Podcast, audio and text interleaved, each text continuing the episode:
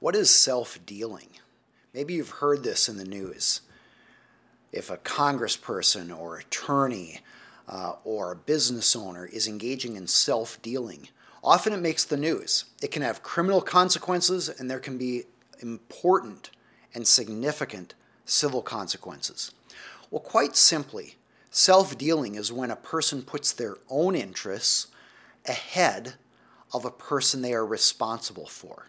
So, for example, if an attorney is self dealing, the attorney is putting her own interests ahead of her client.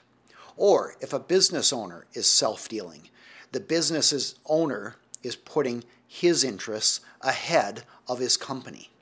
Or, for example, if the president of a company is self dealing, it means that she is benefiting personally in a way that is not to the advantage of the company. So, self dealing is quite simply putting yourself first in a deal when you have a duty to care for somebody else or something else, like a company, an attorney's client, a doctor's patient, or somebody else you have a duty of loyalty to. In legal terms, this is called a fiduciary relationship or a fiduciary duty. It simply means you are supposed to act in their best interest, not your own best interest and the consequences of self dealing are quite significant.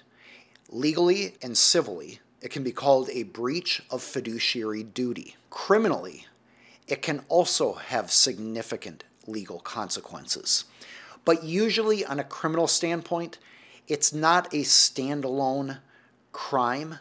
It's typically added to other charges that are brought against a person accused of self dealing and other illegal conduct. I'm Aaron Hall, an attorney for business owners and entrepreneurs. If you, you find this helpful and you're interested in learning about other topics of interest to business owners, feel free to subscribe.